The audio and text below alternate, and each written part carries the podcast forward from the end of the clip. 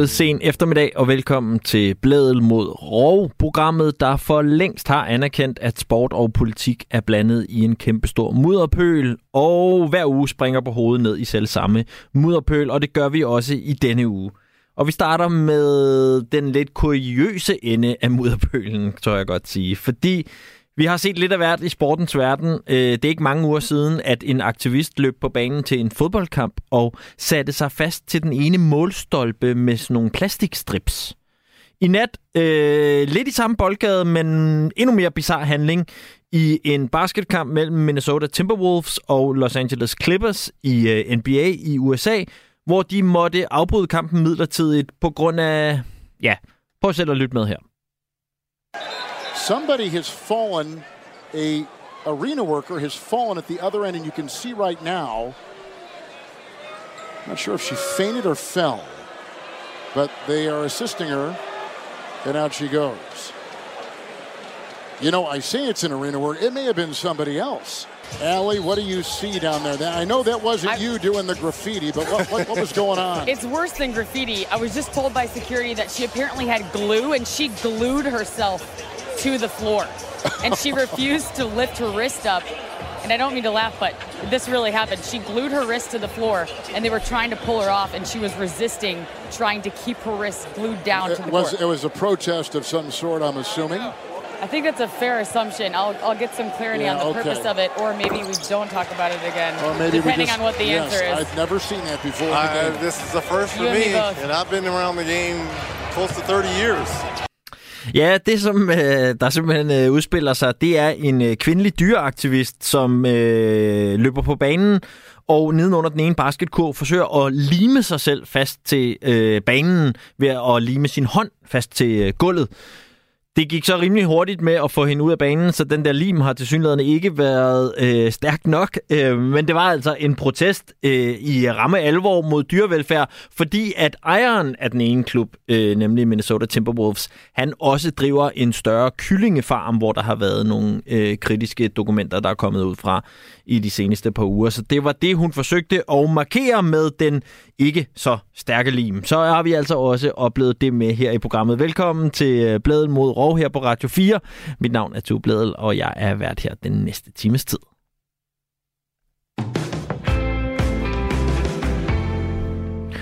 I går spillede det danske kvindelandshold i øh, Viborg. I snakker fodbold, og vi snakker en sejr på 2-0 over Azerbaijan.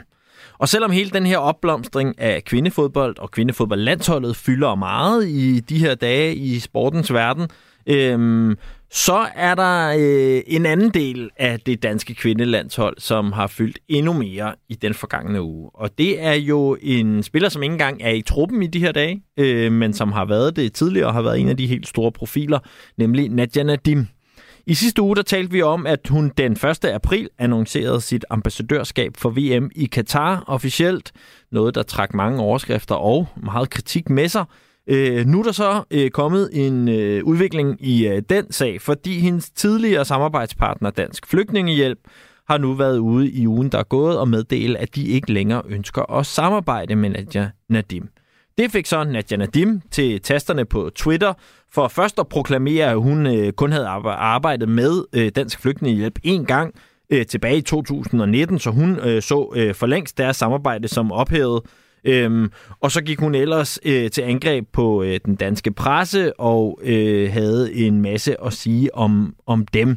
Øhm, der kom så også frem, at hun så efter 2019 også øh, selv har øh, lavet sig omtale som ambassadør for øh, Dansk Flygtningehjælp. Så det står stadig ikke helt øh, afklaret, øh, hvor og hvornår det øh, samarbejde det ophørte præcist, men i hvert fald er det slut nu, øh, kan vi konstatere.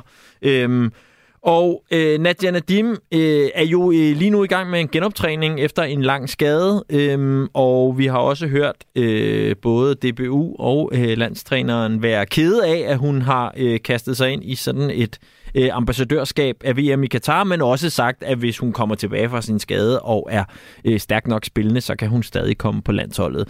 Øh, så den del er også øh, stadig øh, uafklaret.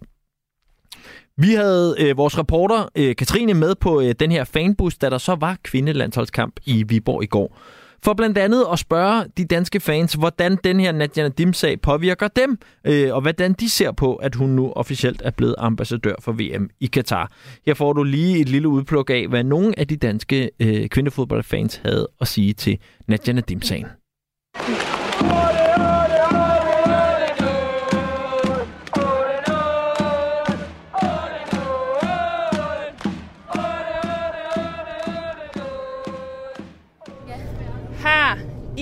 Fulgt med i sagen om Nadia Nadim og hendes ambassadørskab for VM i Katar? Ja. Ja. ja. Ja, lidt. Det har jeg, ja. I den grad, det må man sige. Altså, øh, det er jo en interessant problemstilling, kan man sige. Øhm, og jeg synes, at øh, det har været en utrolig spændende debat også. Øhm, og der har været mange, kan man sige, nuancer, men det er, øh, altså, det er en lidt, lidt speciel sag, synes jeg. Hvad tænker du om det? Ja, jeg tænker det måske, det var lidt fjolle. Okay. Det er lidt dumt, ja. Fordi jeg synes ikke, man skal støtte, støtte sådan som det har været over i... Øh, med den måde, de har behandlet øh, folk derovre. Nej, det synes jeg ikke. dårlig stil. Ja, det er måske ikke så smart gjort af hende. Nej, det er ikke så smart. De har dårligt mishandlet folk.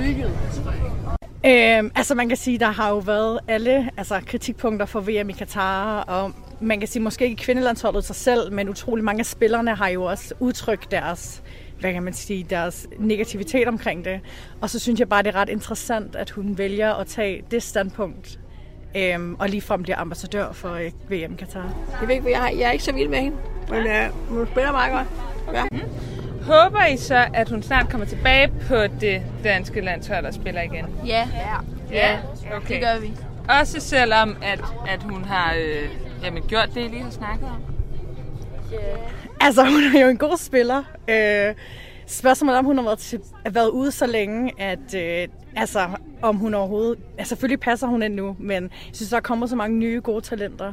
Okay. Øhm, så spørgsmålet er, jeg synes, det bliver spændende at se, om hun får lov i øh, gåseøjne. Altså, jeg tror mere, jeg, øh, jeg manglede en Signe Brun og en Pernille Harder, end jeg manglede en Nadim, hvis jeg skal være ærlig. Ja.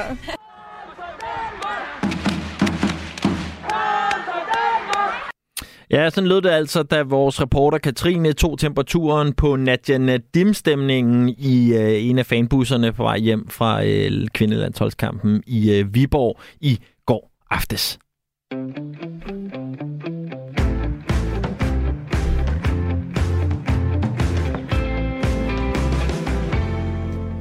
Dansk basketball og den danske landsholdsspiller Gabriel Ife Lundberg har i den seneste måneds tid været på et af de helt store eventyr, øh, hvor Ife som den første dansker nogensinde har fået kontrakt og spilletid i verdens bedste basketballliga NBA i USA, mere præcist for øh, klubben Phoenix Suns. Det er ikke gået nogen næse forbi, slet ikke hvis man er lytter af det her program, øh, hvor jeg jo øh, har proklameret, at øh, jeg har en kæmpe bias mod øh, basketball, og derfor også har prakket jer ørerne fulde øh, af den her historie, men også fordi jeg synes, det er interessant, hvad sådan en spiller pludselig kan gøre for en hel øh, sportsgren. Men nu er der så i den her uge blevet sat et midlertidigt punktum i eventyret, da det nu stod klart, at Phoenix Suns altså ikke hiver øh, Lundberg med ind i øh, slutspillet i NBA, som øh, står for døren. Han er så dog fortsat på kontrakt i klubben frem til den anden side af sommeren. Og med det, Jens Lavlund, velkommen til programmet. Tak skal du have, tak skal du have. Du er jo øh, basketkommentator blandt andet over hos vores øh, venner på øh, TV2, og så også direktør i øh, Børnebasketfonden. Øhm, Jens, Det er fuldstændig korrekt. Så jeg, jeg er jo også glad, jeg er, jeg er jo også glad for, at IFA er kommet i, i, øh, i NBA. ja, det tænker jeg. Øh, og, og nu var vi netop lige op at køre, øh, og Ife var måske endda ved at skyde sig lidt varm også over i NBA. Hvad fanden bilder de sig så ind i Phoenix ikke at tage ham med videre? Ja, men, altså jeg tror, når vi to sidder med vores danske hat på, og vores IFA-fan-hat, så tænker vi jo lige præcis det, du siger. Hvorfor har de ikke taget med videre? Også når han spillede bedre end Alfred Payton, som sad i den anden ende af bænken, og som man tænkte var ham, der skulle cutte, så hans kontrakt udløber for øvrigt efter sæsonen, så det ville ikke have kostet dem noget. Jeg tror, det man skal lægge mærke til, og man måske skal prøve, det er at prøve at tage sin Monty Williams hat på. Altså, hvis man Som er træneren for Phoenix Suns. Ja. Ja, og så skruer, året, så skruer tiden et år tilbage, hvor de taber 4-2 til Milwaukee Bucks. Den, den, det minut, de taber den kamp, der er hans mission, det er, det er at komme tilbage til finalerne og vinde mesterskabet. Og når man skal det, så fokuserer man måske på de bedste 10 spillere i truppen, og man fokuserer på kontinuitet. Og når man så når til slutspillet i år, så fokuserer man måske på de 8-9 topspillere på holdet. Og resten er faktisk, jeg vil ikke sige ligegyldigt, men det ved Monty Williams godt, det er ikke nogen, han skal bruge til noget. Og derfor så, så det, han tænker på, det er bare, der skal, der skal gå så lidt som muligt galt. Der må ændres så lidt som muligt på, hvordan hierarkiet fungerer på det her hold, fordi jeg skal bruge de ni bedste spillere til at vinde mesterskabet. Og derfor så tror jeg, at han sidder og tænker, det er super fedt med Ife, han er, han er god, jeg kan godt lide ham, han er en fed fyr, men hvis det, at jeg tager ham med, ændrer noget som helst på det, jeg har forberedt i et helt år, så, så skal jeg ikke gøre det. Jeg, jeg tager ingen chancer. Og det, var, det er også derfor, jeg tror, at vi har set Monty Williams være sådan en lille smule distræt omkring Ife Lundberg. Både det, at, at Chris Paul var nede og sige til træneren flere gange, du skal huske at skifte ham ind. Det har vi jo set øh, på, forskellige YouTube-clips. Og også da Monty Williams første gang blev spurgt, øh, hvad han synes om Ife, så måtte han jo krybe til kors og sige, jeg, jeg ved, jeg kender faktisk ikke så meget til ham. Jeg, jeg, jeg, har, jeg har ikke set noget video på ham endnu, men jeg ved, at vores general manager synes, han er vildt god, og han er, han er en del af fremtiden, så det stoler jeg på. Så jeg tror, man skal, man skal virkelig sætte sig ind i, han skulle enten vælge Ife, der har spillet 45 minutters NBA sammenlagt, eller Alfred Payton, som har spillet 8 år i NBA og startet 6, 6, af, 6 af de 8 år øh, til at tage med videre. Og så, så vil han for alt i verden ikke risikere, at der sker et eller andet med hierarkiet. Så jeg tror, det er det, man skal tage med. Ikke at Ife ikke er god nok. Det er han helt sikkert, og han havde også skudt sig lidt varmt, som du siger. Men jeg tror bare, han er kommet til et hold, hvor de tager ingen chancer, fordi de ved godt, de er i championship window nu. Det er nu og de næste 1, 2, 3 år, de kan vinde, og det skal de forsøge at maksimere. Og Jens, øh, hvis vi så er i gang med at rive øh, det røde-hvide IFE-plaster af en gang for alle, øh, fordi hvis vi så skal undgå, at jeg bliver skuffet en gang til, når vi når på den anden side af sommerferien, øh, hvis vi så virkelig prøver at lægge den der klaphat væk og sige, okay, hvis vi også ser på, øh, hvad han ikke har præsteret, og hvad der skulle være grundene til ikke at vælge ham til og sige, det er altså ikke endnu. Hvad, hvad, hvad kunne de grunde så være, når vi har set på, øh, hvad, hvad han nu, de 45 minutter, han vi har, vi har set ham i NBA indtil videre? Jeg synes jo egentlig, han præsterede, som man kunne forvente, eller måske endda bedre. Altså for en spiller, der ikke har været på det niveau før. Jeg synes, han viste, at han passede til, og modsat du og jeg, som også har spillet basket i mange år, så har han nu en career high i NBA på 10 point, og tage med sig på CV'et. øh, ja, hvor end vi gerne ville. Absolut. Øh, så, så på den måde, så tror jeg, så, så tror jeg, at han står med rigtig god kort, når vi når på den anden side af sommerferien. Det, man også skal lægge mærke til nu, det er, at hans kontrakt løber til og med Sommer League. Og, øh, og det vi også ved, det er, at han får lov til at træne med holdet, øh, også, øh, også igennem hele slutspillet. Så på den måde, der får han jo lov til at, at vise sig frem internt. Han får lov til at blive en del af holdet. Han får lov til at snuse på, til playoff-mentalitet. Han kommer sikkert også til at rejse med måske til nogle af kampene og sidde bag bænken, når, når de spiller. Så på den måde, så tror jeg, at han får et meget fint... Øh, øh, indføringskursus i, hvad slutspilsbasket skal gå ud på, og hvad NBA er. Øh, Udover de få kampe, han nåede at få, og så tror jeg, at han står rigtig godt til sommer næste år. Det, man skal være opmærksom på, når folk så begynder at tale om sommerlig, det er, jeg tror ikke, Ife kommer til at spille sommerlig, medmindre han har fået en garanteret kontrakt af Phoenix eller et andet hold. Og jeg tror heller ikke, man skal være blind for, at han vil rigtig gerne spille i Phoenix, de vil rigtig gerne have ham, men der vil også være andre hold, som, øh, som vil byde sig til, tror jeg. Jeg tror øh, med ret stor sikkerhed, eller sandsynlighed, må man nok hellere sige her, at han er at finde i NBA næste år. Men, øh, øh, og jeg tror, jeg synes, han har vist, han kan dække op på det her niveau. Jeg synes, han har vist, at øh, han kan score point på det her niveau. Han kan fordele spillet. Han har rigtig mange assist, holdt op imod mange minutter, han spiller. Så egentlig så er der kun positive ting at sige om hans indhop. Jeg tror bare, at den bane var for kort. Altså, han skulle, han skulle have været der øh, 1, 2, 3 måneder før, hvis, han skulle, hvis de skulle have taget med i slutspillet. Dermed så ikke sagt, at han ikke fortsætter næste år. Det tror jeg, han gør. Hvad, vil, hvad skulle der gå galt for, at han ikke skulle fortsætte i øh, være at finde i NBA efter sommerferien? Jamen altså, det, det der hele tiden spiller imod Ife her, det er jo, at han er 7-28 år gammel. Og øh, de fleste spillere, man tager ind i NBA, dem tager man på, på, på potentiale. Så der vil man gerne have unge spillere, der sidder for enden af bænken og kan udvikle sig til at blive noget, noget større. Ife har jo vist, at han kan udvikle sig og spille op til niveau alle de steder, han har spillet, så på den måde er han unik. Men, der, men den agenda, der hele tiden vil tale imod ham, det er, skal man give det, det roster spot, han skal have, hvis vi siger, at han kan blive nummer 10-11 i en rotation hos Phoenix, skal man have fem unge spillere siden for en af bænken, eller skal man have fem erfarne spillere siden for en af bænken? Skal man tage en ind, som er ældre, og så tro på, at han kan adapte til det her NBA-spil? Eller skal vi gå ud og finde en, der, der, der er yngre og har mere upside øh, alene på alder? Og der kan man sige, at den agenda, den, den kan være svær for I for at gøre noget ved men man må også bare sige, at han har vist øh, en overraskende øh, stor evne. Jeg vil nærmest sige, at hans største talent er hans evne til hele tiden at tilpasse sig niveauet, og så ligge lidt på. Øh, han har jo taget den mest utraditionelle vej, man kan for at komme i NBA nærmest, og, øh, og, og det er jo hans fordel, men samtidig så er det lidt ukonventionelt i forhold til det, man plejer at gøre i NBA. Og dermed vil, vil der også være nogen, der skal gennemskue, jamen ham her, han kan godt blive en god spiller. Han kan faktisk godt udvikle sig, selvom han er 27 år gammel. Og uanset hvordan det så går, så har han nu som den første dansker øh, sparket døren op til øh, NBA og fået spilletid. Jeg kunne godt tænke mig at høre, øh, Jens, altså øh, jeg regner med, at du øh, knokler jo øh, hver dag i dit arbejde i Børnebasketfonden for at få nogle flere danske børn til at få øjnene op for øh, hvor, øh, alle de glæder, der er ved at spille basket. Hvor meget nemmere har IFE gjort dit arbejde? Han har gjort det meget nemmere. Altså, Altså han har gjort det nemmere, fordi han, særligt for de, for, for de mennesker og børn, som ikke kender NBA, eller som ikke har hørt den her historie før, jamen, øh, så, gør han, så gør han det tilgængeligt. Han gør sporten mere tilgængelig. Øh, og så kan man sige, særligt for de børn, der allerede spiller, særligt for de børn, som, som, som er, lige er begyndt til sporten, jamen der gør han jo tanken, tanken om, at man kan få succes, øh, selvom man kommer fra Danmark og spiller en, en, en, en stor verdensidrætsgren selvom man måske ikke er den bedste, når man er 16 år gammel, øh, selvom man måske er lidt, øh, lidt godt i stand, når man er, når man er 14, for det var IFE, øh, jamen så har man chancen for at komme i en hvis man arbejder hårdt, og man tror på det. Og den historie, den er, den er god. Den er god at fortælle til både de børn, der spiller, og de børn, der ikke spiller og, endnu. Og så er det jo det der med, at IFE han har fået rigtig meget taletid. Altså, vi taler om ham, og vi taler om ham på tv, vi taler om ham her på, på Radio 4. Vi taler om alle mulige steder, hvor folk bliver eksponeret til det. Og det gør jo, at der er flere, der vil måske tage sporten op. Og det har vi jo selvfølgelig brug for. Og det sagde altså Jens Lavlund, som øh, også fik givet det tætteste, vi kommer på et løfte om, at IFE er at finde i NBA i, øh, igen efter øh, sommerferien. Jens, tak for øh, din tid.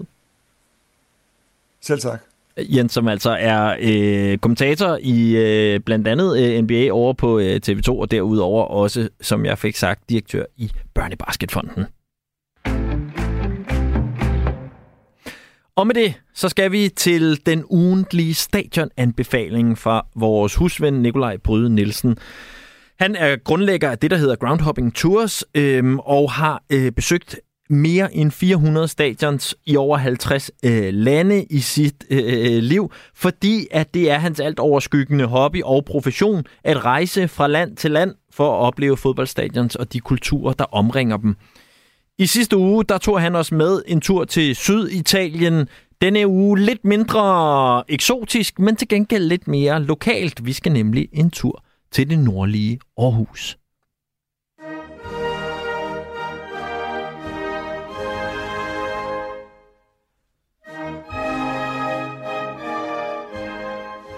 Vi har været i det store udland de seneste øh, uger, seneste måneder, og i dag skal vi faktisk besøge dansk fodbold. Jeg tager til hovedbanen, øh, jeg sætter mig i toget, vi skal mod Aarhus. Vi tager den cirka tre timer med lyntoget, men det er ikke AGF, vi skal besøge i dag. Vi ankommer til Aarhus, vi sætter os nede ved kanalen i Smiles by, får lidt frokost, inden vi sætter kursen mod det nordlige Aarhus. I dag skal vi på Rigsvangen og besøge andelsklubben Aarhus Fremad, som de seneste år har fået lidt en kultstatus. På den lille gåtur her på, på 30 minutter inden for centrum op til det nordlige Aarhus, skal vi lige sætte os lidt ind i, i klubbens historie. Aarhus Fremad blev grundlagt 1897 som atletikklub, og først i 1947 kom fodbold faktisk på programmet. Klubben levede i rigtig, rigtig mange år en tilværelse som serieklub, ligesom alle andre hyggeklubber, men i 1997 skete miraklet. Med ni oprykninger for 13 år kvalificerede den lille klub Aarhus Fremad sig simpelthen til Superligaen på en øh, lørdag aften på det smukke Højbøge Stadion i, i Svendborg en kæmpe mirakel, og øh, spillede sig således, at åbningskampen simpelthen fandt sted på Aarhus Stadion mod Storborn AGF. Det blev en kort fornøjelse her i Superligaen, og efter sæsoner rykkede klubben ned øh, igen til, til første division. Der kom en rigmand ind, det blev kaldt FC Aarhus, de slog sig sammen med Skovbakken, det skulle være stort. Magasin blev sponsorer. Øh, de mødte Aarhus Fremad, i, eller ikke Aarhus Fremad, mødte selveste Manchester United i en træningskamp på Aarhus Stadion. Det skulle være den nye store klub i Aarhus. Men efter seks måneder gik klubben konkurs, øh, så det var noget af et, af et projekt, der var sat i verden. Aarhus Fremad de levede så, så de næste fire år under navnet FC Aarhus, men tilbage kom navnet Aarhus Fremad i 2004. Så det var lidt om den her gåtur, hvor vi lige satte os lidt ind i historien. Nu er vi om ankommet til her, til det smukke Grisvangen Stadion. Og som vi ser i Aarhus Fremad, der er altid solskin på vangen. Rigsvangen er en lille smuk grøn oase i det nordlige Aarhus. Der er træer rundt om hele banen, og man føler næsten, det er sådan en skovtur, hvor man får lyst til at tage sin piknikkur med og sit lille tæppe og sætte sig på de her høje, der er rundt om banen i, i det her smukke omgivelser med, med træer i den lille skov. Klubben har det seneste år virkelig gjort noget af faciliteterne. Man kan sige, Rigsvangen førhen var det en, var det en græsplæne med nogle, nogle små, øh, hvad kan man sige, græshøje, men der er kommet nogle små trætribuner her, øh, som er blevet bygget af en masse frivillige. Så man har gå den lidt anden vej end i mange andre klubber. Der er ikke bygget de her sponsor lounges, hvor folk kan drikke champagne og få fin mad. Nej, man har bygget nogle kulte trætribuner. Øh, man har fået, hvad jeg vil kalde, en af Danmarks bedste stadionpølser ind øh, på stadion, og der er masser af fadel i hanerne, øh, og det er til en ganske fornuftig, fornuftig pris. Banderne på stadion her, de lavede graffiti. Det er sådan helt berlinagtigt at komme på det her stadion med, med de her trætribuner, det graffiti-malede øh, bandereklamer, og så i hjørnet på stadion har man bevaret den gamle hvad kan man sige, måltavle. Det er måltavle. Jeg vil mere kalde det et målskur. Der står en ældre herre, som har stået der gennem generationer, stået der rigtig, rigtig mange år. Hver gang der bliver skruet, går han ud af det her skur, tager sin kæmpe, hvad kan man sige, hvad hedder sådan en, øh, ja, måletavle, hvor der står et og nummer to på, og ud og skifter de her ting. Det er, det er virkelig, virkelig kult øh, at være på det her stadion, og det er, som sagt, som jeg sagde før, en, en, en skovtur, øh, hvor man nyder zoner, der er både børn og voksne. Øh, I hjørnet ved siden af det her kulte skur, der har man måske den mest kulte fangruppe i Danmark, det der hedder Hjørnebanden. De er kendt for, for sange som Alle skal dø, og Det skal nok gå, som er blevet klubbens slogan og, og står over det hele. Så ligegyldigt hvordan det går, så skal det hele nok gå. Her på stadion i dag er der omkring en 500-700 mennesker. Der er masser af mennesker i Aarhus Drama, tror jeg. I Aarhus så ser man det lidt nu om dagen som, øh, som klubben nummer to, men selvom man holder MAGF, kan man godt også holde med Aarhus Fremad. Så det er sådan en rigtig hyggelig forsamling af mennesker, der egentlig bare har en kæmpe kærlighed til, til fodbolden. Øh, det er lidt ligesom en, en tidslomme at komme til det her stadion. Det er, det er ligesom at gå tilbage i tiden. Som sagt med de her trætsebyner og alle sådan nogle ting. Så det er, for mig at se, er det vanvittigt kult, og det er måske det kulteste stadion at komme på, på i, i Danmark, hvis man kan. Og det er, det er meget sparsomt. Det er dansk anden division, øh, men det er fandme kærlighed. Så jeg kan kun anbefale folk at komme ud på Rigsvangen, tage ud og opleve det, få der en hyggelig dag, enten med vennerne eller med familien. Og som sagt, så spiller de næste hjemmebanekamp 23. april. Der begynder snart at blive grønt på træerne, så det begynder at være en rigtig god tid til Rigsvangen.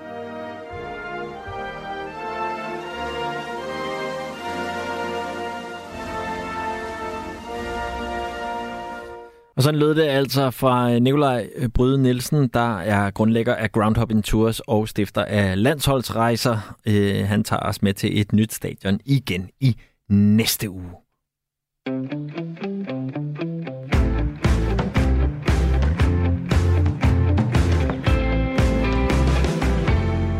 Og så skal det handle lidt om OL. Kommer der flammen. Er det så de olympiske, den olympiske flamme, der skal brænde de næste 16 dage over det olympiske stadion i Atlanta i staten Georgia i USA. De 26. olympiske lege er sat i gang. Her fra åbningsceremonien i Atlanta i 96. Øh, Men hvem siger, at det ikke også kunne lyde sådan i København?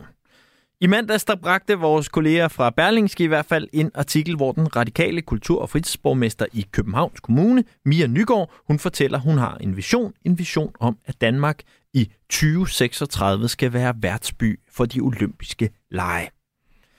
En vision, som øh, kultur- og fritidsborgmesteren har sat sig for, øhm, og ikke et hvilket som helst OL. Nej, nej, det skal være det billigste, mest bæredygtige og mindste OL nogensinde, lyder det fra borgmesteren.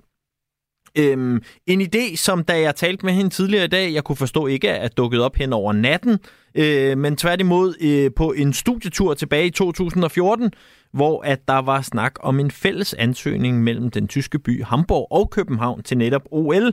Øhm, noget, der så blev skrinlagt senere. Men det har altså plantet et frø i den radikale borgmesters øh, hjernebakke, Mia Nygaard.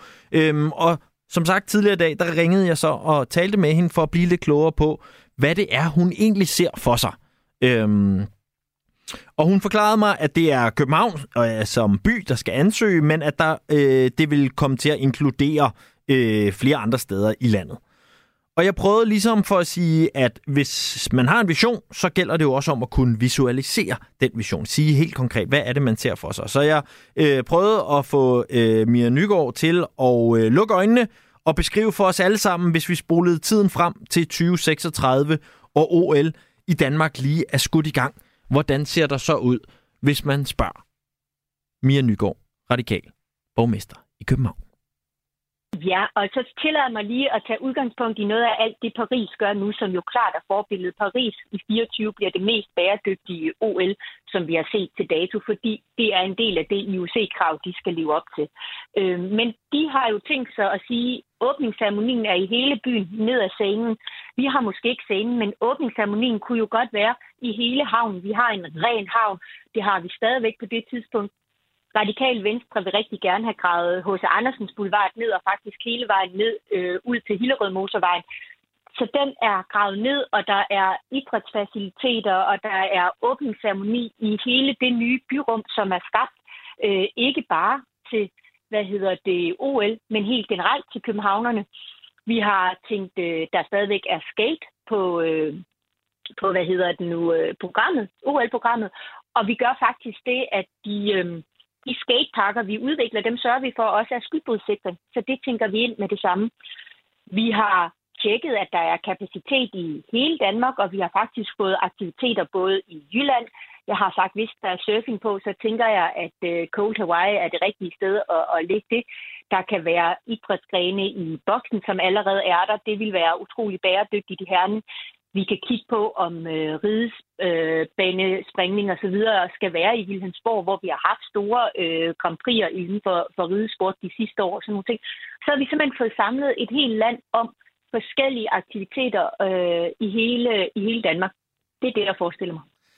Godt. Og hvis vi så også tager øh, åbningsceremonien, det er jo altid der, hvor man ligesom virkelig får sendt signalet til resten af verden om, det er os, der holder det, og vi gør det på vores måde. Øh, hvis vi så tager den også i en visualiseringsøvelse, altså, jeg kan godt sætte dig i gang.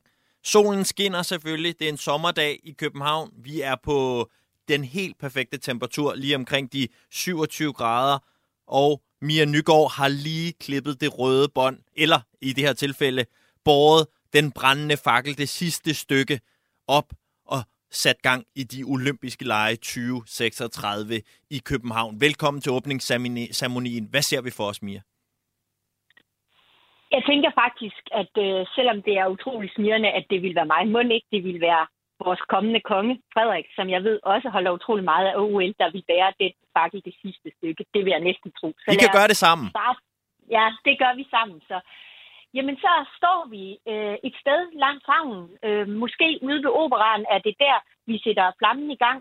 Øh, der er et optog ned igennem havnen, øh, som foregår på både. Øh, måske også med noget forskellige øh, softboard og ro og sådan forskellige aktiviteter ned igennem. Måske forestiller vi os, at øh, nogle af atleterne, de faktisk står på sådan nogle floats i stedet for. Øh, og, øh, og gå, gå ind igennem et stadion, netop fordi, at det man jo så kan, så kan man have folk stående langs hele havnen og se det, imens at man har sådan et optog. Det kan også være, at de går, det ved jeg ikke, men, men det, det er den der fornemmelse af, at det er et billede på København. Ikke? Det er vores rene havn, det er broerne, det er, det er alt det, der får byen til at hænge sammen. Øh, og København tager sig virkelig godt ud sådan en augustdag øh, i øh, 25 grader forhåbentlig i solskin. Det lyder godt. Øhm, og er det rigtigt forstået, Mia, at du har valgt at sige lige indtil videre, før du er kommet længere, så vil du ikke gå ind i en snak om, hvad alle de her herligheder, du lige har beskrevet for os, de skal komme til at koste? Det er rigtigt forstået. Det kan jeg simpelthen ikke. Det er ikke engang noget, om jeg gerne ville eller ej. Det er simpelthen noget med, at, at det, det her det er en idé for at sige, hvordan kunne vi sætte København på landkortet som kulturmetropol. I mit oplæg kalder jeg det også fra Kulturby 96 øh, til Kulturmetropol. Hvis vi kigger på den vision, der var, da vi skulle have Kulturby 96, der tror jeg også, folk fik at vide, at det kunne ikke lade sig gøre, og det var lidt skørt, og hvad måtte det koste og sådan noget. Men vi endte med at have øh, en renoveret idrætspark. Vi fik Arken, vi fik kulturværsted i, i Helsingør, som afledte ting, vi fik. Der blev så lidt forsinket en tilbygning til øh, Statsmuseum for Kunst. Der kom rigtig mange ting ved at sætte den her vision i gang. Og så kan vi jo godt tale om pris, men prisen for, at vi i dag har Øksenhallen og Arken, er det så den pris, vi betalte for at få det bygget tilbage i 96, eller er det så en investering i, at vi har kulturinstitutioner øh, de sidste 5-26 år? Men... Det kunne man jo også spørge sig selv om. Så derfor så synes jeg, det er utrolig svært lige nu at sige, jamen så må det maks koste. Jeg ved øh, knap nok, hvor mange forskellige øh, idrætsfaciliteter vi har rundt om i landet. Hvor mange nye skal der bygges? Kan vi gøre noget af det midlertidigt? Vil vi kunne gøre nogle af de her forskellige ting? Men jeg er utrolig positiv over, at en avis som Politikken øh, får skrevet en leder, hvor der siger netop, lad os så se på det. Lad nogle af de her erhvervsvirksomheder, turistvirksomheder og sådan noget, oplevelsesøkonomi komme på banen. Lad nogle ingeniører komme på banen og sige, hvordan kan vi med det her ganske islet af, hvad vi er gode til, logistik, IT, det grønne. Hvordan kan vi faktisk sætte det i spil, og så sige, at vi kommer med det mest bæredygtige OL i 2036. Det er det bud, vi kommer med. Og så kan vi showcase alt det, Danmark er god til. Men, det vil da være virkelig fedt. Men Mia, er det så også fair at sige, at øh, altså, når du endnu ikke har et overblik over, øh, hvad det vil koste, og heller ikke har et overblik over, hvad vi har idrætsfaciliteter endnu, så på nuværende tidspunkt, der aner du heller ikke, om vi vil have råd til at komme med et reelt bud. Lige nu, der er det bare en, vidderlig bare en idé på en post-it-sæd, der sådan øh, lige har fået de første par tanker. Lige nu er det en vision på, på lige omkring øh, fire sider af fire sider, så det er lidt mere en postet. Men det handler ikke kun om OL. Det handler også om, at København skal være børnekulturhovedstad. Det handler om, at jeg også gerne vil trække en biennale til København i klassiske kunstarter. Det handler faktisk om at sige, hvordan hvis vi køber ind på præmissen om, at øh, kultur i sin bredeste forstand er det kit, der får os til at hænge sammen. Det er vores sammenhængskraft. Det er alle de forskellige fællesskaber, som Forenings Danmark er så gode til. Hvordan får vi også dem sat i spil ved at stræbe efter øh, det ypperste og bygge ovenpå alt det, Danmark allerede kan. Så ja, hvis du kalder det en post så er det det. Øh, nu har jeg sat det i spil. Så håber jeg på, at der kommer rigtig mange input så får vi kigget på dem, og jeg forestiller mig jo sådan en proces med, med en masse mennesker, der gerne vil byde ind, så har man vel nærmest plus- og minuslister på det gode ved OL, det dårlige. Det dårlige er det noget, vi kan gøre noget ved, herunder pris, facilitet og hvad ved jeg. Hvordan vil det se ud? Øhm, tidslinjer. Altså, der er jo masser af proces i det her nu. Det er jeg da helt med på. Men nogen skulle jo ligesom kaste den første bold. Øh, det blev mig, og øh, det er jeg stadigvæk glad for, at jeg gjorde. Kunne det også være vinter-OL eller VM i fodbold?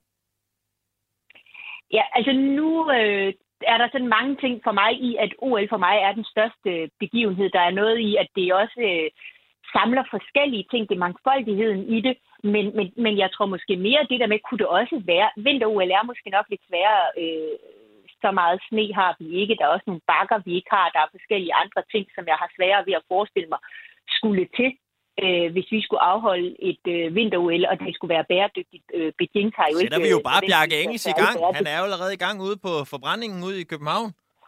Ja, jeg tror, der skal lidt mere til, til en, en, en skibakke med, med grøn øh, klæde, men, men det...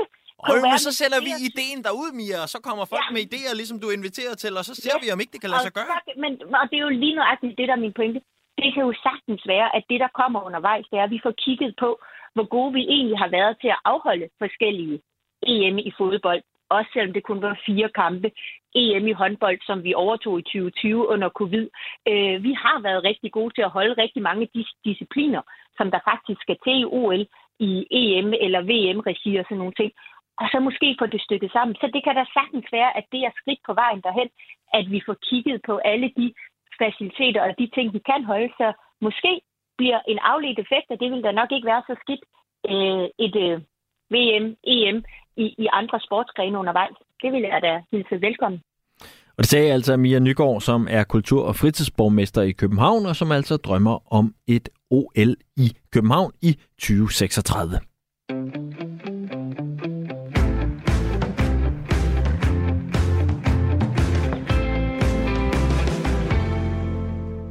Til sommer skal Danmark afholde tre historiske Tour de France etapper. Men her to og en halv måned før verdens bedste cykelryttere, de trækker i øh, spandex og øh, spænder øh, cykelskoene fast til cyklen og går ud på ruten, så er der opstået lidt drama. Dramaet består i, at Alex Pedersen, som er projektets oprindelige idemand og flereårig direktør, og så Jesper Vore, der har været ansvarlig for den danske del af turruten, nu er blevet fyret.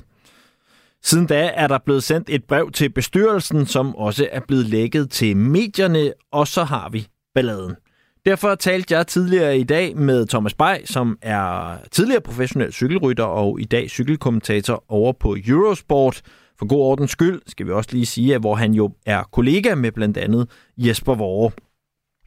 Og noget af det, som øh, jeg spurgte ham til, det var det her med og lige prøve, set igennem hans øh, cykelfaglige briller, hvad er så op og ned i denne her sag? Thomas Bay svarede. Altså, det er jo, jeg tænker, det er sådan et klassisk eksempel på, når øh, det offentlige øh, stat, kommune, det møder nogle idérige øh, mennesker inden for kulturen, som er vant til at lave sådan nogle projekter her. Man skal tænke på, at både Alex og Jesper har jo lavet sådan nogle kæmpe projekter så hver især. Alex var ansvarlig, da vi havde Sion over i øh, det jyske tilbage i 2012 var det vel. Jesper var VM-arrangør, da der var VM i København i 2011, og samtidig jo mange år øh, arrangør af Post Danmark Rundt.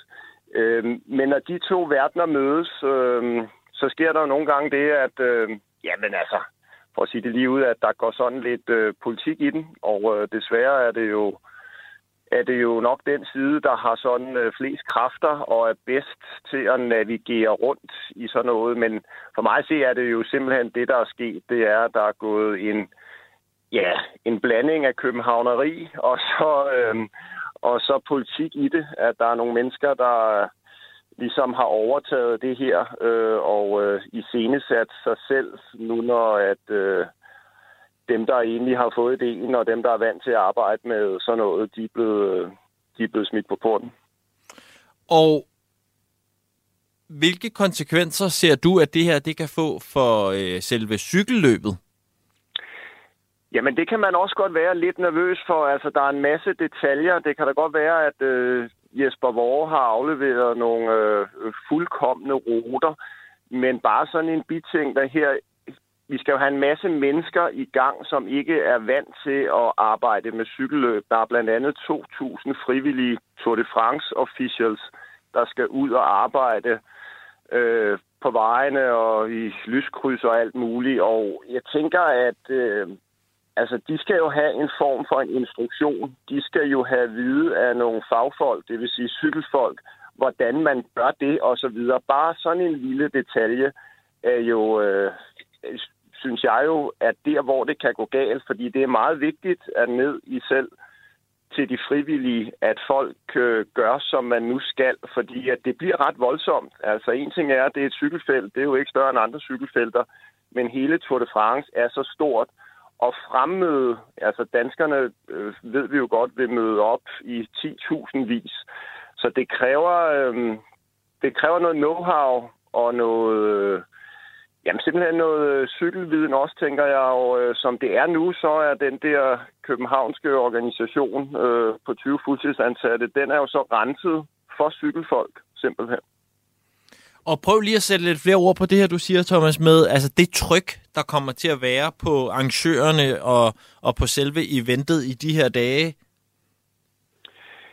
Ja, men øh, Altså, det er jo, altså, det er bare stort Tour de France, og det er også større, end de fleste forestiller sig. Jeg vil endda sige, at selv de fleste cykelfolk forestiller sig, at øh, det er, bliver Tour de France større. Altså, øhm, som sagt, bare, øh, hvad skal man sige, tilskuermængderne og så videre bliver store. Det er jo klart, at ASO, øh, Tour de France-arrangørerne, kommer med en masse. Altså, de kommer med en masse muskler, de kommer med en masse know-how og så videre. Men når nu de har flyttet starten til Danmark, så kræver det også noget, hvad skal man sige, cykel-know-how her i Danmark, for at kunne få tingene til at lykkes, sådan i min verden. Øhm, så det er, øhm, altså det er øh, i min verden, øhm, så, så er det yderst problematisk, udover selve, hvad skal man sige, det er sådan lidt underlige i det, det her med, at man smider sådan to folk ud øhm, i noget intern magtkamp-agtigt, lugter det lidt af og sådan noget så er det jo også sådan lidt, og øh, synes jeg, at hvad skal vi sige, øh, spille lidt poker med selve arrangementet. Men Thomas, nu har øh, hverken du eller jeg jo øh, været fine nok til at blive inviteret med indenfor til de her møder, hvor de her beslutninger er blevet taget. øh, er der ikke også muligheden for, at øh, der har siddet nogen, der simpelthen har sagt, nu har vi fået, som du selv siger, ruterne, vi har fået den viden, vi skulle have fra cykelfagfolket, vi ved, at Tour de France selv kommer med rigtig meget. Øhm, nu, nu, er, nu har vi ligesom fået det, vi skulle bruge. Tak for hjælpen, venner. Øhm, vi har den herfra. Jo, det kan man godt sige, men øh, så, mm, altså, man skal jo altid, øh, til sådan nogle spørgsmål, skal man altid kunne øh, stille spørgsmålet, hvorfor? Altså, hvorfor skulle man skille sig af med Alex Pedersen og Jesper Vore? Nu ved jeg jo i de to konkrete tilfælde, altså, øh, Alex har jo fået en eller anden rolle som noget, ja, hvad kalder de ham, talsmand eller et eller andet. Så det, øh, så det dufter jo lidt af, at han stadig får sine penge for det arbejde, han har skulle yde. Og det ved jeg, at det gør Jesper Vore også, har også fået de penge, som han har skulle yde. Så hvorfor smide dem ud 3-4 måneder før, at det hele skal ske? Det er jo, det er jo sådan lidt, øh, det, det synes jeg jo er lidt underligt, øh, at man skulle gøre det. Altså, hvorfor smide, smide den øh, praktiske viden øh, væk tre måneder før, at det skal løbe af stablen? Og set øh, fra, øh, fra din øh, synsvinkel, hvad er det så, der kan gå galt på nuværende tidspunkt? Altså, fordi som du siger, jeg går ud fra, at selve øh, Tour de France jo også øh, holder rimelig skarpt øje med, at tingene kører, som de skal. Det er vel ikke sådan, de møder op på, på, på af, afviklingsdagen og så siger, hov, det er slet ikke det, vi havde aftalt. Ruten er 5 km for kort, og øh, tilskuerne nej, står nej. midt ude på den. Nej, og det er netop... Jeg, jeg tror, at det er det sidste, som du siger der, fordi det er jo, hvad skal man sige, sikkerheden på de danske veje står vi for her i Danmark. Og det er jo noget af det, som man taler allermest om i cykelsporten de her år. Det er rytternes sikkerhed. Og rytterne er hurtige, og de har lavet øh, en, deres egen rytterorganisation, hvor at vi taler rigtig meget sikkerhed ved de her cykelløb i de her år, fordi at det er gået grueligt galt nogle gange. Og der er der blevet et krav, specielt i de store løb, til at arrangørerne gør så meget som muligt, for det er så sikkert som muligt for rytterne at bevæge sig rundt. Og Tour de France, det er bare, og det bliver det også i Danmark, fordi det er de første, det er de første etaper, der er ingen, der vil tabe tid. Alle er, har alle deres kræfter i behold, så det bliver meget, meget kaotisk i cykelfeltet. Hvis man så forestiller sig, at sikkerheden, at man bare er sænket den bare en lille grad, det er ikke godt. Sker der noget? Er der noget, et kryds, der ikke er spærret ordentligt af? Kommer der en bil, der holder forkert rundt et sving ind på ruten videre. ja, så ryger det jo altså ud til en halv milliard tv-seere, og så bliver Danmark og den danske del af organisationen, det er jo nok Tour de France, der skal lægge ryg til, men alle ved også, der har med det at gøre, at sikkerheden på de danske landeveje, det er faktisk de danske arrangørers eller medarrangørers ansvar. Så det vil jo være, altså, det vil være en katastrofe, hvis der sker noget af sikkerhedsmæssig karakter, som der forårsager et stort styrt, og Jonas Vingegaard styrter og brækker kravbenet eller noget af den stil, ikke? Det skal vi ikke have noget af. Øhm, Thomas, hvordan ser, du, hvordan ser du hele den her misære øh, ende øh, her øh, i de næste par måneder frem mod, øh, at vi skal have Tour de France i øh, Danmark? Nå, men øh, jeg tror egentlig, at øh, den er endt, øh, som den er endt. Øh, nu, øh, nu bliver der pipet om det, og, og der er dagblad, der har taget det op, og du tager det op nu, Tu. Øh, men ellers så tror jeg jo nok, at øh, vi alle sammen har erfaring for, at øh, hvis Københavns Rådhus eller det her embedsmandsværk og så videre har besluttet sig for noget, så er det svært at lave om. Det er ligesom, øh, det er ligesom dem, øh, der sidder, øh, som der sidder lidt på magten. Så det tror jeg som, som end ikke, at der bliver lavet så meget om på. Det var sidste ord. Tak for det, Thomas. Det var så lidt to. Sagde altså uh, Thomas Bay, der jo uh, kommenterer cykelsport uh, hos vores venner over på Eurosport til daglig.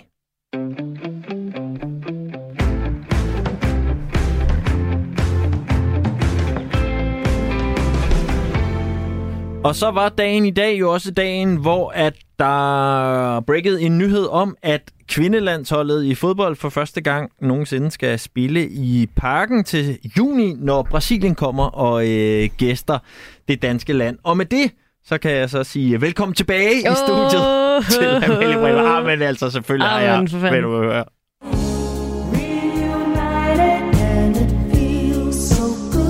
Så du vil spille vores gamle jingle? Ked af. Den ved jeg, du har på telefonen. Den må du selv Ja, ja, spille for dig selv, når det passer ind. Amalie Bremer, som jo altså er kvindefodboldentusiast. Mm. Men derudover, øh, så kender du hende selvfølgelig også som øh, eftermiddagsvært på øh, missionen her på øh, kanalen. Og derudover også øh, vært på øh, den nye kvindefodboldpodcast, øh, Mhm. som beskæftiger sig med selvfølgelig kvindefodbold. Og jeg tænker, Amalie, vi skulle prøve ligesom med udgangspunkt i øh, den her nyhed, der er kommet i dag, Ja. øh, så lige prøve at tale lidt om øh, kvindefodbold øh, og den opblomstring, der jo helt Mhm. tydeligt er i gang i de her øh, måneder, år, dage. Øh, hvis vi starter med øh, kvindelandsholdet herhjemme. Ja. Øhm, du er selv øh, lidt øh, hæs i stemmen Ja. og lidt øh, blodspringte øjne, fordi du var i Viborg i går aftes. Øhm, er, du, er du altid øh, til, øh, til kampene nu? Er det der, du er som øh, roligan? Vi, jo, vi startede fanklubben for kvindelandsholdet i september måned, og jeg må helt ærligt sige, jeg, jeg er rigtig stor fodboldfan og ser rigtig, rigtig meget fodbold. Men jeg har ikke set alle kvindelandskampe. Jeg har ligesom, jeg tror mange andre oplever, synes, at det er svært at finde frem til. Altså, mm. Når det har været i fjernsynet på et tidspunkt, der er til at se i forhold til arbejde osv., så har jeg selvfølgelig set med. Øh, men jeg er bosat her i København, og derfor er det svært at komme til Viborg, eller hvor der ellers er blevet spillet. Øhm, så, så jeg skal ikke sidde her og, og føre mig frem som, som den, der har øh, været med på alle hjemmebane- og udebaneture i, i årvis videre, for det har jeg ikke. Øhm, og du er det er lidt også, ny i gamet. Ja, man kan sige, jeg er nok bare ligesom rigtig mange andre, og det er jo også en af de der udfordringer med kvindefodbold, og derfor er den udvikling, vi ser nu, der er rigtig positiv, det er, at det faktisk har været lidt svært at være kvindefodboldfan, fordi det er svært at komme til at se det, og det er svært at følge med øhm, i det. Og i går, der mm-hmm. indviger I så øh, stemningsafsnittet. Ja. Øh, også en milepæl, Kæmpe. I lige fik banket i, i jorden der. Jamen, historisk dag jo på Viborg Stadion, fordi at de fleste fodboldkender vil jo vide, at der er stemningsafsnit på, på alle de stadions, man ser i fjernsynet stort set. Det er typisk nede bag målet, og så står der øh, nogen og trommer, og der står nogen med nogle megafoner og ligesom synger for. Øhm, og sådan et har der aldrig været til en kvindelandskamp i Danmark før i går, hvor at, øh, vi i samarbejde med DBU fik lov til at lave stemningsafsnit på afsnit G nede i det ene hjørne. Mhm. Øhm, blok G, som vi kaldte det. Klart. Det kan der arbejdes på, men nu hedder det det. Ja. Øhm, og der øh, var ligesom lagt op til, at der kunne man købe billetter, hvis man havde lyst til at stå op og synge højt og, og støtte holdet. Måske lidt mere aktivt end øh, mange af de andre, fordi der er forskellige fankulturer til kvindefodbold og herrefodbold, og det synes jeg øh, personligt er rigtig fedt og helt okay, fordi det er ikke, kvindefodbold skal ikke mime herrefodbold på den mm. måde. Jeg, jeg synes, det er rigtig fint, at der ikke er øh, den til tider jo halvaggressiv stemning, som der kan være til herrefodbold. Jeg ynder også til herrefodbold, men, men bare for at sige, Ja. det tror jeg, de fleste ved. Men det er der ikke til du det som anderledes? Det er anderledes, og det er også nogle andre mennesker, der kommer. Der, der er jo flere kvinder, der er flere børn, der er flere familier. Øh, men der er også øh, nogen, der gerne vil den aktive fankultur. Øh, med alle de positive ting, som den kan bære Mhm. med sig, som er at stå og synge, øh, have, have trommer og så videre. Øh, og det var det, som vi synes, der manglede i fanklubben, og det er så det, vi har fået nu med det her stemningsafsnit. Og det var, det var kanon fedt i går. Altså, det var virkelig hele vejen igennem øh, producer Esben fra Missionen, hvis der skulle være nogle Radio 4-lytter, der, der kender til ham, står jo og trommer som en sindssyg person Ja. i alle 90 minutter. Og det, det er simpelthen bare Det er fremragende. blevet en forlængelse af hans krop. Ja, Han er i forvejen lang krop. Den er i forvejen kæmpestor, ja. Og nu er den også en stor tromme. Ja, Nå, men det er skønt. Ja. Øhm, og den her øh, stemning, der er omkring øh, det danske øh, kvindelandshold mm. i, i fodbold, har du en fornemmelse af, at det også er øh, med flere mennesker, der strømmer til, eller tror du bare mere, I har været med til at facilitere et sted, hvor dem, der var der i forvejen, så lidt nemmere kan, kan følge holdet, og lidt nemmere kan, kan støtte op om holdet? Jeg tror, det er en udvikling, som går øh, bare i sit eget tempo, og det er jo typisk langsomt, fordi det er svært at ændre tingene. Klart. Og jeg tror også, man skal have for øje, at kvindefodbold jo er 50-60 år bagud i sin udvikling i forhold til, til herrefodbold, som de fleste kender. Ja. Øhm, der, der er ikke den historie, og der er ikke blevet gjort det benarbejde i rigtig mange år. Og det er også det, vi skal begynde at gøre nu. Så øh, forhåbningen er selvfølgelig, at vi skal bygge på, fordi i går i Viborg var der 3.000 mennesker. Det synes jeg overhovedet ikke er nok.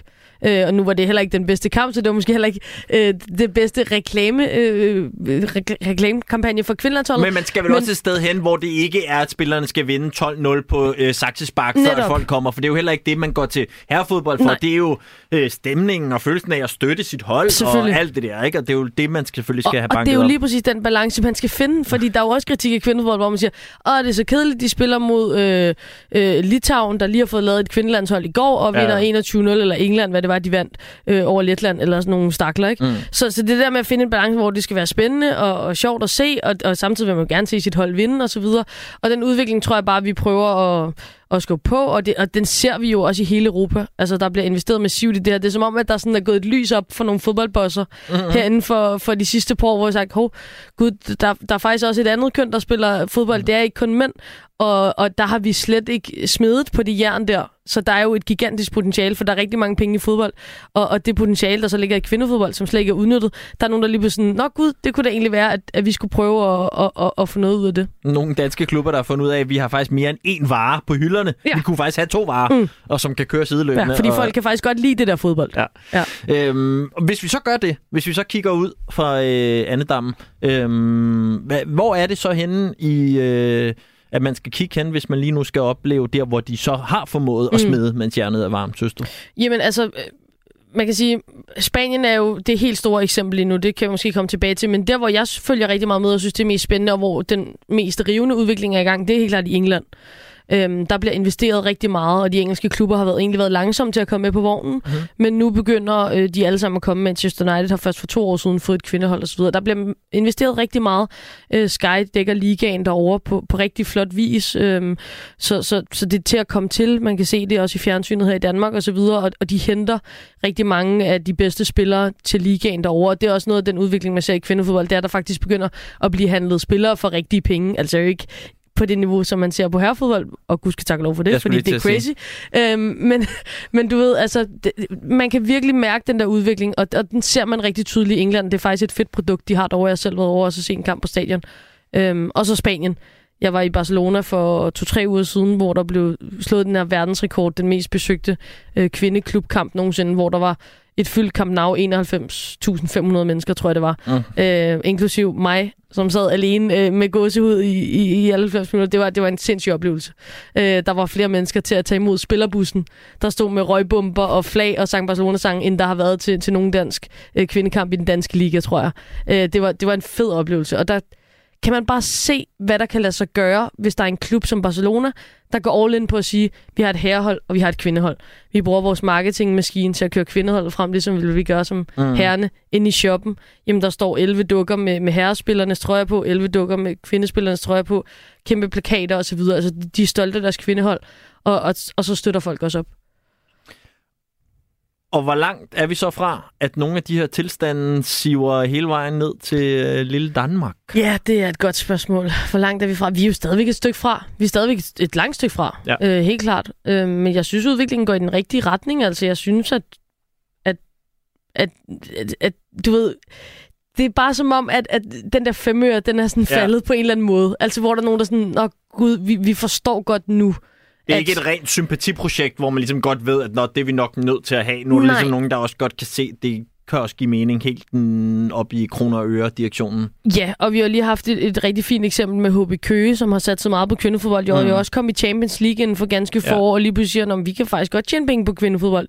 Og vi har nogle sponsorer, der er vildt glade for at være sponsor af vores kvindehold osv. Og, og det er jo de gode eksempler. Så det er sådan meget drøbvis, og nogle steder går det også i den forkerte retning osv. Men jeg tror sådan all in all, der er det virkelig de der gode vibrationer, det mærker man også i forbindelse med DBU, som jo også med al respekt, men har været sindssygt langsom til at komme ordentligt i gang øh, med også at prioritere øh, kvindeholdet ordentligt, synes jeg. Der var også altså, alle de problemer med, med, med spillerkonflikt og så videre efter EM, hvor det jo bare skulle have pigget helt vildt i 2017. Mm. Ikke? Så, så der har været nogle ærgerlige bump på vejen, men nu med, med den her kamp ind i parken og så videre, der, der håber vi jo selvfølgelig, og jeg håber som fan, at, at det sådan også bliver, bliver et historisk vendepunkt for kvindefodbold i Danmark. Vi ved, at kvindefodbold har klaret det øjeblik, at øh, vi afslører en eller anden kvindefodboldspiller i at have nogle penge i Panama. Så ved vi ja. ligesom, Tillykke! Pernille Harder, kan du ikke bare sætte lidt flaskepant og blive afsløret i Panama Papers? Så er vi der. Så er det full on øh, ja. på top Det vil altså være glimrende, hvis Anne Troelskold lige pludselig var sådan, Åh.